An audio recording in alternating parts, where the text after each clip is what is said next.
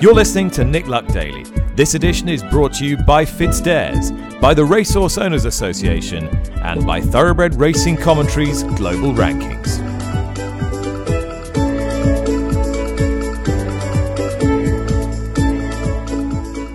Good morning. Welcome to the show. Tuesday, the 30th of May, coming to you today from the press room at Leicester Racecourse. An historic press room, you might say, and one today that is absolutely freezing cold, as it was when I emerged from the car at about half past seven with an east wind blowing hard across the, the racecourse. I can't imagine it'll be much warmer at many venues around the country today, and certainly not on Newmarket Heath which is where a few moments ago I caught up with John Gosden, from whom you will hear very shortly about the runners that he is set to have at Epsom this weekend. Arrest in the Derby. He's double handed with Soul Sister and Running Lion in the Oaks, and of course the return of Emily Upjohn in the Coronation Cup. The debate continues to rage surrounding the fixture list and new dimensions proposed by the British Horse Racing Authority is released last week, and the uh, the one trigger point seemed to be the addition of a trial of six Sunday evening floodlit fixtures. For a bookmaker's perspective on this, from a corporate bookmaker's perspective on this, uh, Entain's Simon Clare will join me uh, later to discuss the, the merits and demerits of such a proposal.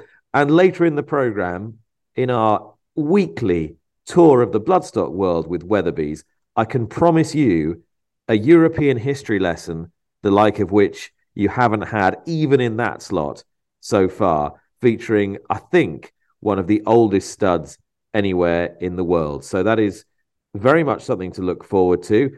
Uh, I'm joined today by Jonathan Harding from the Racing Post. Jonathan, before we hear from John Gosden, anything really grabbing your attention derby wise? Yeah, I mean, I like everybody looking forward to the race, slightly apprehensive about what might come in terms of uh, protests and what have you, but focusing on the track, obviously it's it's big that passenger has been supplemented. Obviously not altogether surprising, but after his luckless run in the Dante, I'm really excited to see how he might go against some some more experienced ones. And I think possibly a few outsiders in here, Waipiro and Dubai Mile have been slightly overlooked. I think the ground, as as we'll discuss, is potentially going to be a bigger factor than in previous years. Okay, well, we'll give you a ground update very shortly with Clerk of the Course Andrew Cooper. But first of all, as I said, I caught up with John Gosden a few moments ago, and I began by asking him about his Derby contender, Arrest, and how he'd done since his victory in the Chester Vase. Well, he's learned a lot from Chester, as they always do. Uh, he wasn't meant to run, and where the, of course it was abandoned at Sandown in the classic trial there, but he, he won well at Chester in testing conditions. And uh, he has since been to Epsom itself and had a a freewheel down Tattenham Corner around the bend, and obviously that's a learning curve for him. He's tied a tall, leggy horse, but uh, we were very happy with him, and uh, you know, ready to go. You'd say it's an open derby, but there'll be something going win it well. He's uh, he's definitely a horse, as I've been clear, that he'd be better suited by the say the layout of the Curragh than by Epsom. But he's in good form and uh, ready to go you see him more as a as a genuine, real stout stayer at a mile and a half, rather than that slightly nippier, golden horny type of horse. Yeah, but you know, you've got to stay a mile and a half around Epsom. It's not the idea that it's a, an easy track. It isn't. You have to stay it, and uh, he'll do that. I'm just thinking that uh, you know the build of him isn't uh, the track isn't ideal. That's all. But that was clear from what Frankie said there. But we were pleased how he handled it, and he's ready to put up a, a bold showing. Do you do much with them at that breakfast with the stars? Do you actually give them a what you, you would call a genuine piece of work, or is it just an well, amble I round? I remember when Andre Fabre brought his horse over, then derby, they went very fast. We would have done a three quarter speed. I think that's the best way to define it. Uh, just to get a good feel of coming from the top of the hill round Tattenham Corner into the straight and meeting the camber. Which of your two Oaks fillies do you prefer for the race at this stage? Uh, Soul Sister think... or, or Running Lion? Yeah, look, they both won their trials very well. One in the, you know, one in the Pretty Polly, one in the Musidora. Couldn't be more pleased with them both at the moment. I mean, they, they very much enjoyed the mile and a quarter. they're not stoutly bred as some ones in there, but they're in, they're in great order and, and, and again ready to run very nice races. What was your take on Aidan O'Brien Savethelastdance in the Cheshire Oaks? Too good to be true, or the real deal? Well, I flew up, Frankie and I, and William Buick and Brian, we all flew up to together, Chester and back that day. And I tried to put Ryan, you know, after, said, oh, it was the ground. She liked the ground, you know, like we did and everything else. And he wouldn't listen to it. He, he really, really got a great feel off her. Felt she's a perfect filly for the mile and a half of Epsom. And, uh, and I think that's why she's a legitimate favourite. Yeah, the way she quickened up was very smart, whatever the conditions. Uh, and the Coronation Cup, we have, haven't seen much written or talked about Emily Upjohn, really. Uh, we are forgetting her too prematurely. She was very good last season. She was unlucky in the Oaks. How's she wintered? She's been fine. Like a lot of the fillies, we had that slightly false glimpse of spring in February, and then we had it cold and wet. A lot of the fillies went back into themselves, and she's taken a long time to come ready. But she's ready now to, to go there and, and run hopefully a very nice race in the coronation. Uh, I wouldn't have a, I have a very much in the, that the race will bring her on. And uh, we're looking forward to, you know, the, the, for the older horses, the races are June onwards anyhow, so we didn't need to have her ready to roll early. We had a look at, think about going to Dubai and then chose not to, which was a correct and wise decision, given who won it down there, the Japanese horse. Mm. And I think, uh, you know, it looks like a, a, small select elite field. Adayar, Westover, I mean, they're, they're good colts. So she's a filly taking on the good colts, but uh, we want to get her back on the track. And, and I think you'll see a great improvement uh, we go, as we go into June and July. I mean, there was at the beginning of last year. There really was a, a, bit of real brilliance about her as well. I mean, do you think she could be one of those elite level horses if all goes right for her by the end of the season? Well, I think she showed it early on, and then we had it, all went uh, wrong in the King George. It was a strange race. A lot of horses, even Westover that day, they all seemed to be wanting to over race, and it was a strange race. I take nothing from the winner, but he sat there and watched them all taking each other on, and then came cruised by them. And then we had a long time to come back for the Filly and Mare Championship race uh, on Champions Day, which she won with, with great authority. I think right now we she's probably at that stage of getting back up to that level. But I think the race will, will be key to bringing her on and into a full summer bloom, if you like, in her coat. And one final question: I see you've got the Royal Runner Reach for the Moon entered in the in the Diomed Stakes. Have you finally got the key to this horse? Do you think? No, no, he's far cleverer than I am. Far cleverer than the jockeys. Uh, look, he's a talented chap. There's no doubt, but I thought uh, the Diomed that might uh, might interest him. Picking off the top of the hill there and down, mile 110 yards. I thought that might be something that interests him. And uh, he's one of those horses that uh, you see plenty in the morning, and then he just tends to not necessarily show up in the 15th round in the in the afternoon. That's for sure. I, Epsom can sue the odd horse like that, can't it? Because they just don't have that much time to think about it. No, it happens pretty quickly down the hill, and as long as they handle that, uh, he, he, could run a very big race. But uh, it'll be entirely up to him. It won't be up to the trainer or the jockey. John Gosden there, latterly on Reach for the Moon, but perhaps more personally on the very talented Emily Upjohn. The two exciting fillies in the Oaks, and as I'm sure many people will this weekend, backing the powers of arrest at Epsom, Jonathan Harding. Arrest was very impressive. Obviously, on his on his last start at Chester on soft ground, um, he looked to me to be a, a really big horse. You'd think he'd be one that sort of gets into his stride and, and does lack that tactical speed. I think you need in in a derby, but he certainly goes there with a chance. He's got that form from last season with Dubai Mile, which was reasonably strong. I mean, he won his novice on um, on what I believe on good to firm ground. So that shouldn't be an issue. I think obviously some reservations about the undulations of the track. I think his his price may be reflective of the Frankie Dettori factor to a point, but I don't think he goes there without a chance. I wouldn't write him off just yet. Um, he's one of the few in there that we know definitely gets the trip, which could be a factor. Which of Gosden's Oaks fillies do you prefer, Soul Sister or or Running Lion? If you put a gun to my head, say Soul Sister. I think I was really impressed with with uh, her winning the Musidora. She hasn't got too much more to find in terms of the trip. I think with Running Lion, I like the fact that she's a little bit more experienced, a little bit more tested, but given she's by Roaring Lion, who didn't quite, who, who ran brilliantly in the Derby and was obviously, was obviously a top, top horse, but didn't quite get the mile and a half. That would be a real, more of a question mark trip wise for Running Lion than Soul Sister. Um, so I would, I'd say narrowly Soul Sister for me of their pair. And do you think that Emily Upjohn, even on her seasonal debut, even if she's not quite at concert pitch yet, has the innate talent to defeat Westover and Adayar in a Coronation Cup?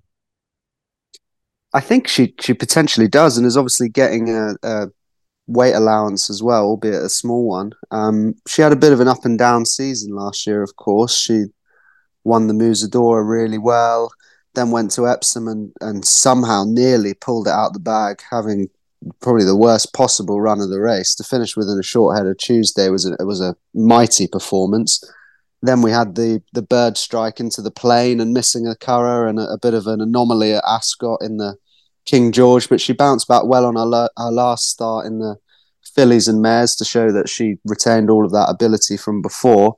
My concern is she hasn't quite got that match practice. She obviously missed the Sheema Classic, wasn't quite ready for that, and I think she's the only one in the field who hasn't had a run this calendar year. So you can take that either way. Either she's turning up as a, a, fresh horse ready to rock and roll first time up, and she should be good enough to win this, or and sort of the feeling. I think John Gosden's quietly quite excited, but or she's going to need the run and, and looking ahead to targets later in the year. I think if if the Emily Upjohn that ran in the Oaks turns up, she should take all the beating. All right, let's get a quick check on what the state of the conditions might be like at Epsom at the weekend with just a few days to go. Clerk of the course, Andrew Cooper, joins me now. Andrew, it's been largely dry of late. Are we expecting it to be dry up till Friday? Yeah, doesn't seem any doubt in that, Nick, and quite settled temperatures as well. I think most days are going to be in that sort of 20, maybe 21 degree territory, uh, sunny spells, and, and quite breezy. It's actually quite quite breezy here um, has been for the last couple of days, and that looks like continuing quite a chilly breeze actually. So drying conditions, albeit not baking, but we know the downs dry out very fast. What water are you putting on between now and then? Well, we're putting on, I mean, obviously, this is something that's reviewed certainly daily and almost sort of half daily, to be honest, just as, as conditions sort of, you know, pr- pr- progress we, we, reckon uh, in terms of how much moisture we're losing at the moment in these sort of conditions, that sort of 21 degree, you know, breezy, it's about three to four millimeters of, of moisture a day uh, is taken up in, in what we call evapotranspiration. So theoretically, if you put three or four millimeters of irrigation back on, you, you should be standing still in going terms. I, I personally, I don't think it's quite as as exact a sort of uh, uh, an equation as that. So, so uh, and what we're doing is probably in the region of, or have been certainly to date, and including here this morning, putting on in the region of three to five millimeters to try and sort of at this end stage of the week maintain conditions at what I would describe as, if you had to call it one thing, you would say good, but it certainly, if anything, is is edging towards the faster side of good. Hence, you know, a going description uh, here and now of good, good to firm in places. In terms of what you're able to do at Epsom overnight from Friday into Saturday, if it stays dry, is your preference to not water overnight on Friday? I, think it would it, would be anyone's preference as a clerk of the course never to have to sort of water overnight, but it clearly would be a consideration.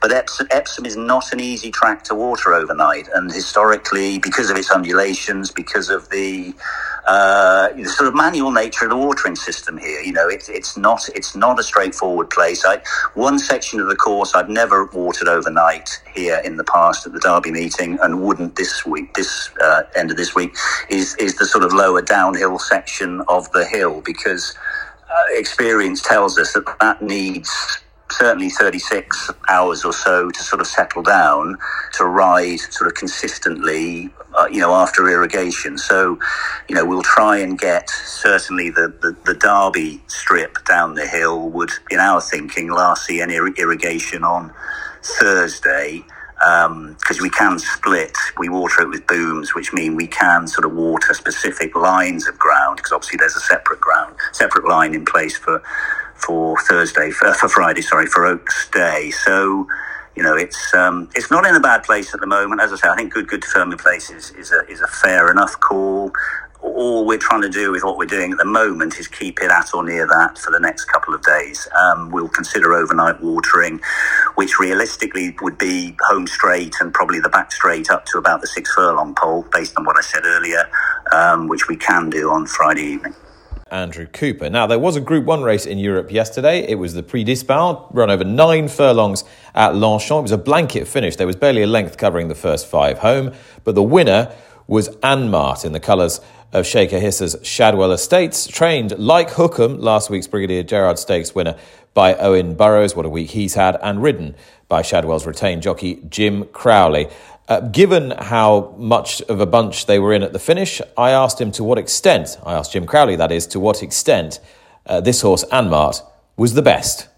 Um, he was the best, Nick, obviously, um, but the, the, the, race didn't really work out um, as I'd hoped. I wanted to get a bit more of a prominent position, but um, I had to take back a little bit, otherwise I was going to get caught wide. But um, and then it was a bit of a sprint finish, and I thought under the circumstances he did very well. Obviously, um, he'd prefer a little bit slower ground as well. I thought the ground was lively enough for him, so he could probably upgrade his performance. Yeah, I'm getting slight vibes of a horse we spoke about last week who won the Brigadier Gerard. Might it be that both he and his, his stable mate have got a, a bit quicker over the winter? Well, it, it, looks that way. Funny enough, they work together at home now and again. So um, uh, when when Hukum won, I was I was quite pleased to see that. Um, but uh, no, it's it's great for Owen, and it's you know he's he's done a remarkable job to get Hukum back. Um, everybody at Shadwell as well, because you know he had a career-ending injury, so to get him back as well, and, and obviously nice to start to get a Group One winner as well for it. Anmaat would be more a ten furlong horse, um, and obviously Hukum is obviously mile and a half. I'd love to see a wet King George, um, and and I think his long term aim, I think he'd be tailor made for an Arc de Triomphe.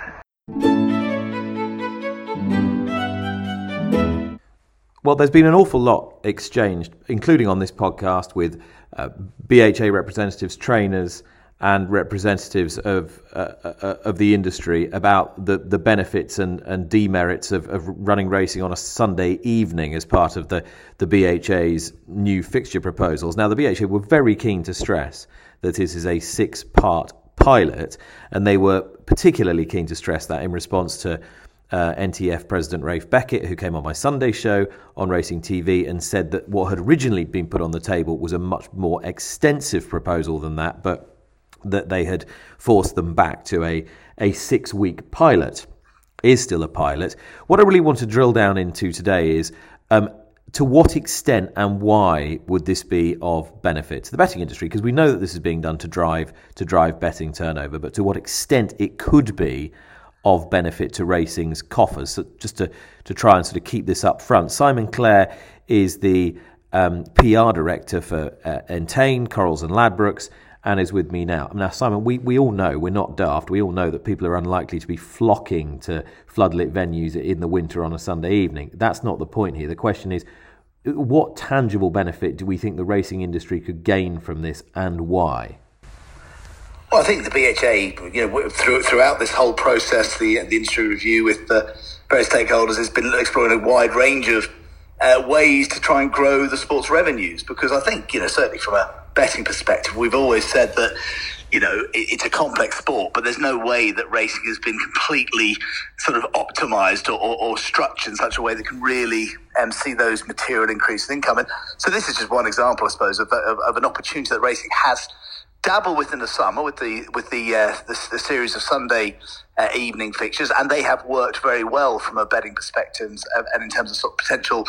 You know, increase in revenue generation, mm. and, th- and this winter opportunity is a trial. I think the, the, the BHA have announced as part of this uh, their new uh, fixtures for twenty four, and I think, uh, and there's lots of reasons why it could work quite well. But clearly, the BHA has to couch those and balance those yeah. with other other concerns which I think are being aired via by the media at the moment. Yeah, exactly. And so, so concerns about staffing and concerns about whether there is a genuine customer appetite for it and so forth. We understand why the Sky Bet Sunday series has worked quite well, which is because it's on ITV. It got the guaranteed TV slot. The big fields, lots of prize money, etc., etc. It's all a virtuous circle, and therefore it's levy positive.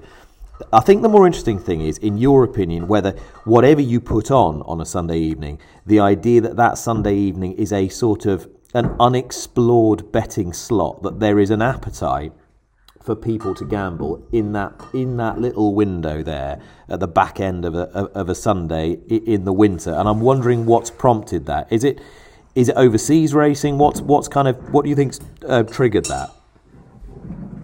Well, I think we've seen we've seen you know quite a bit of success during the winter with winter uh, evenings. You know, on sort of Friday nights, uh, you know, the midweek evenings, and Sunday in the winter, almost more so than the summer. To some extent, people tend to be at home. It's obviously you know it's, it's colder, it's darker, and there's plenty of sport on, on Sundays throughout the year, but particularly you know that continues through the winter.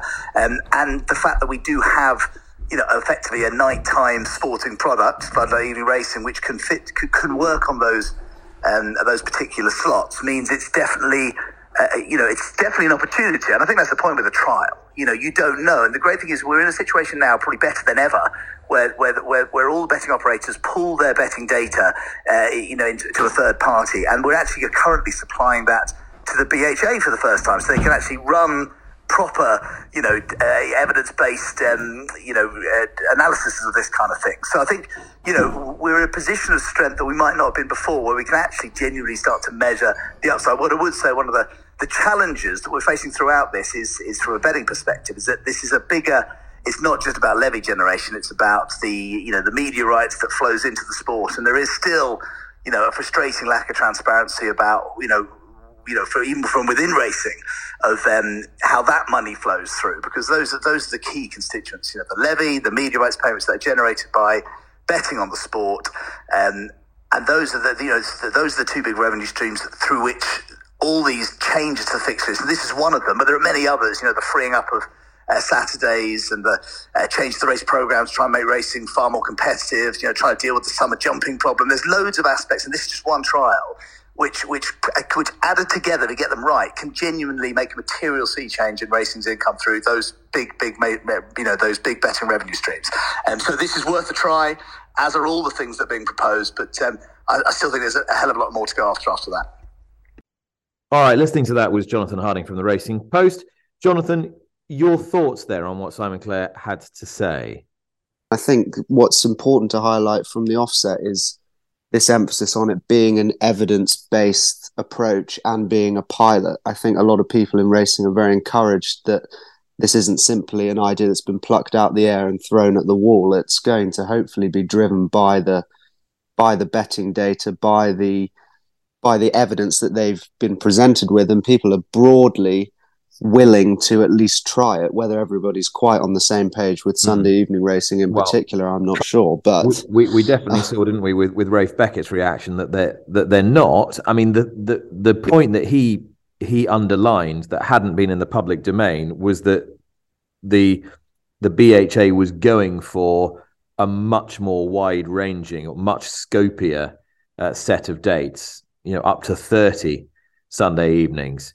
And they kind of made them row back and said, no, this has got to be a pilot of, of six. At least that's what Ralph said on my on my Sunday program. So yeah, there's clearly some tension surrounding this. And it's a question of what it generates and whether it generates enough to then give give enough back to the industry for the for the industry to be satisfied. No, and that's absolutely right. I think, as Simon touched on, the Sunday series worked very well in the summer. And I think it worked well because, as you mentioned, it has that ITV slot. It had decent prize money. And I think that's where the balance needs to be struck. If you're asking racing's already fairly strained workforce to basically operate on Sunday evenings to produce what is essentially a betting product, I can't imagine there is going to be too much interest in people going racing on a Sunday evening in the middle of the winter under the floodlights, then they have to be rewarded with there has to be proper incentives. I'm, I'm a fan of having good racing on a Sunday in the day because I think that's possibly something we're a little bit behind on versus other sports. The weekend is when people can engage with it and engage with other sports alongside it. So I, I see the sense in Sundays. The Sunday series, I think, worked well in isolation but I think if you're going to, if this pilot is to work, then it has to offer proper incentives like the Sunday series does for trainers, owners, and staff to engage with it during the winter. And I also think that there would have to be some sort of concession in the week, some sort of lighter midweek break on a quieter day, which again can be data led, where they almost get that time back because it's it's potentially going to be a tough sell, I think, for stable staff Sunday evening racing, quite understandably. But I understand if if the data shows that the betting turnover is there and the betting interest is there, then great, and hopefully the pilots will show that. But I think it also perhaps shows just where the mindset is at the moment. Julie Harrington of the BHA says that they're not prioritizing betting turnover over things like footfall, attendances, all those other important things that sustain the sport. I don't know. This feels to me a lot like it is essentially just a, a betting product. And in order, if we're going to be pushing something just as a betting product, then the data has to show that it's working in that way. Yeah, and and and be upfront about it as well. If if that's what if that's what's driving it, that that's what's driving it. We're we're all grown ups. We understand how how the sport is how the sport is financed the, the BHA has that difficult job of of balancing everything. We're not so naive as to think that it's just run as a sport and betting has nothing to do with it. It's complete. It's you know there is that relationship between the two, but at the same time, I wouldn't like to see, and I'm not suggesting this is the case, but it would be a race to the bottom if the mindset switched to just providing a betting product full stop and maximizing that and forgetting attendances and forgetting all the other great things that that make the sport what it is. All right, it's Tuesday, which means we go around the bloodstock world with our friends at Weatherbys, their excellent global stallion app, and of course, their ever reliable stallion book. You might remember a couple of weeks ago on the podcast, I spoke to Gerhard Schoening not only about his racing and bloodstock interests, but also about the development of racing in what was East Germany before the reunification, and particularly about the redevelopment of Hoppegarten Racecourse. We're not too far away from there today because we're going to to be joined by um, Matthias Tandler, who's the stud manager of Gestüt Graditz, which is one of the oldest studs in the entirety of Germany. Uh, in Saxony, in in Torgau, uh, Matthias joins me now. Uh, great to great to check in, Matthias. There is some serious history here. I mean, I I, I talk to a lot of people about a lot of ancient studs all around the world, but I don't think I can find one that much that much older than this or, or with much more history. Where did it all start? It starts more than 300 years ago. Wow. wow. In the 7th century, uh, there were different courtstads established here around the town of Torgau. And because there was a strong demand for military and transport horses, and it was the start. and, and then we had the big time at 1720. And there was a big king in Saxony, Friedrich August August Strong, and he commissioned the Saxon court architect uh, Pöppelmann and to plan and supervise the laying out of the Graditstadt. And can you still see what was originally built there from the from the 17th century? yes, it's all here. The the castle, the gatehouse, Mayor stable, the long stable. It's all from this time. And and do you have any idea what sort of horses were being were being reared there, or the or or, or bred there at the time? And for the first time, it was for military and for transport. It was just what uh, what was the demand therefore. And after this, after uh, Napoleon, uh, in Saxony, we are not so good with war because we lost the war two times. First time as Napoleon came to Saxony, and the other time as he came back from Moscow. And there, that's why the stud uh, was owned by Prussia from 1816. Wow! And so you had the Prussian stud administration in the in the mid 19th century, and that and that's roughly at the time when when the sort of what we would call the the the Anglo thoroughbred was was starting to be bred at Graditz, yeah. Yes, yes, that was. Um, uh, you must imagine uh, Prussia. That was a big horse industry. They had twenty thousand horses in uh, in total. The most of them in East Prussia, uh, the Trakehner, and then they saw the the uh, the success of the thoroughbreds also with uh, half blood in the war, and so they decided to concentrate all the thoroughbred breed here in Graditz. So all the thoroughbreds from uh, from Neustadt and they put them together here in the stud. And that was the start of a big, big um, uh, history. uh, you know maybe the name of Graf von Lehndorff he started here at 1866 and he was the stud manager for 14 years. Then after him, his son also for 20 years. So it was 60 years in the hands of the uh, family of um, Lehndorff. And this was also the, the, the time uh, of the big success. Maybe you can imagine it like a football club today. Uh, they invest in the buildings. They um, bought horses in Ireland, in UK. Uh, they get trainers from UK. They um, bought the, the uh, racing stable in Hoppegarten. And yes, that um, was the reason why uh, some years later they had the first Derby winner. And it, in totally until 1945, it uh, have been uh, 13 uh, Derby winners from Graditz. And so there was a period, wasn't there, at the beginning of the 20th century where it was completely dominant? Yes, uh, they, they dominated uh, thoroughbred the, the, the race courses. Uh, they had to wait more weight uh, uh, in, in some races, and they uh, sometimes it was for forbidden for the Stud Graditz to start in some races uh, because they dominate the, the, the, the full uh, races. So, for, for real turf historians, these names might be familiar. Horses like Only Ard, Patrick, Herald, Hannibal, Nuage, Dark Ronald, Answer. They were the they were the horses that were that were the the real flag bearers in Germany at the time. Yes, and maybe also the the Mayor Antwort, uh, was one of the founder of the A family, and we all know uh, what influence we have from this family, from this stud family in all over the world with Allegretta and uh, Urban Sea and so on. So that so that's the family that produced Urban Sea. So that was the, that was the Allegretta family, was it? It, it, it was a part. Is the Antwort, the A family. Okay, and that so that all that all began at, at Graditz. Yeah, the problem is that uh, we lost all these families after World War II, and a part of the a family was um, is in home at uh, Schlenderhan, but we lost all these horses here.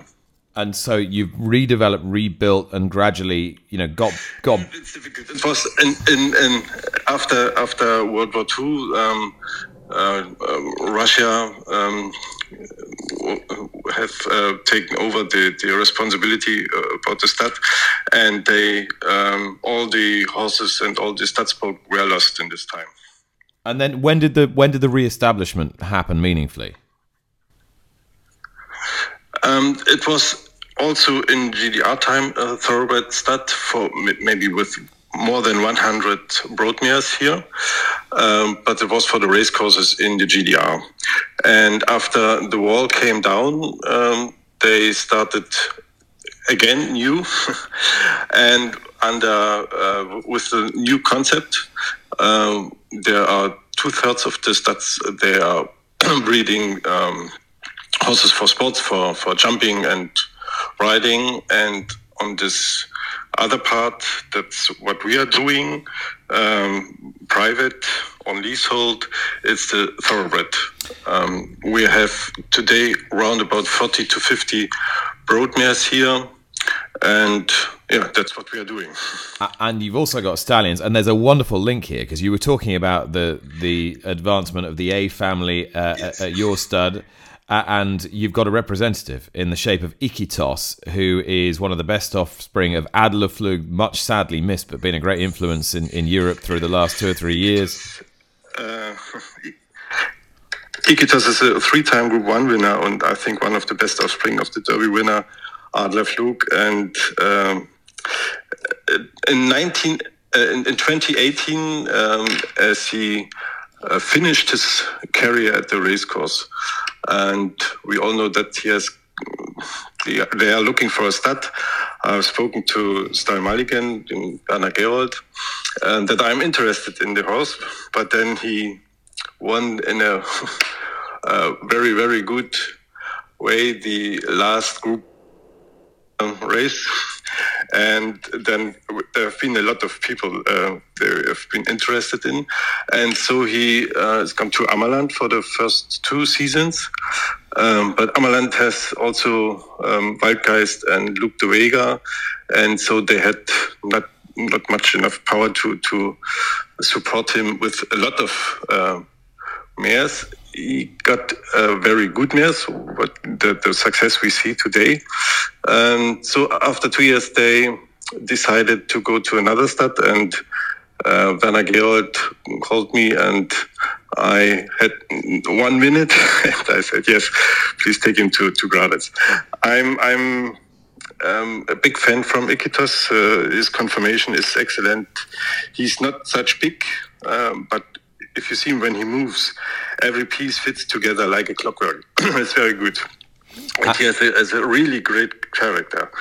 Also, I've been working with horses now for over 40 years, but I've rarely seen a horse so curious, smart, incredible, charming. Uh, he he always wants to be like a model student, so in, in everything he does, he does.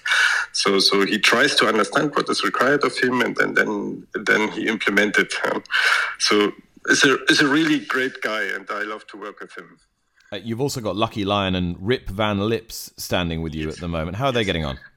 That's right. Uh, Lucky Lion um, is also group um, Group One winner. Uh, he had one of the best success was the uh, Große Dallmayr Prize. He had won against uh, Noble Mission. Uh, and he's now in the sixth season here in Graditz. Uh, it's very good. Uh, last year, it's not, not so easy for, you know that for some stallions to to grow in the business because the quality of the mares is a problem. Um, but he um, last year he had ten starters on the racecourse and four winners, so it's it's a good result for him. I think he uh, the all of these anchor stars are better than the um, uh, uh. So what he produced, and Rip van Lips is more for the long distance. You know, he won the uh, Oleander race in Berlin, uh, 3,800 meters. And yes, he's in the second season here in, in uh, Graditz. Well, it's it's a fascinating history, and I'm I'm so pleased that you're you're doing so much to to keep Graditz's name in lights. And best of luck with the son of Iquitos, Mr. Hollywood in the German Derby. Matthias, thanks for talking to me. Okay, thank you very much.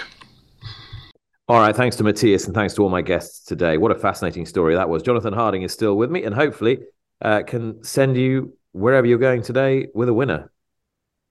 Yeah, fingers crossed. Um, I've landed on Sugar Candy in the nine o'clock at Nottingham, so you're going to have to wait for this one. But she's bred to be significantly better than a mark of 48, and this looks like a really good opportunity for her to get off the mark for Hughie Morrison.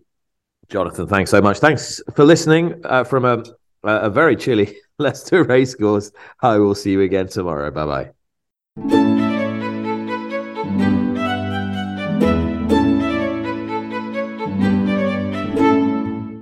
You've been listening to Nick Luck Daily, brought to you in association with FitzDares, the Racehorse Owners Association, and Thoroughbred Racing Commentary.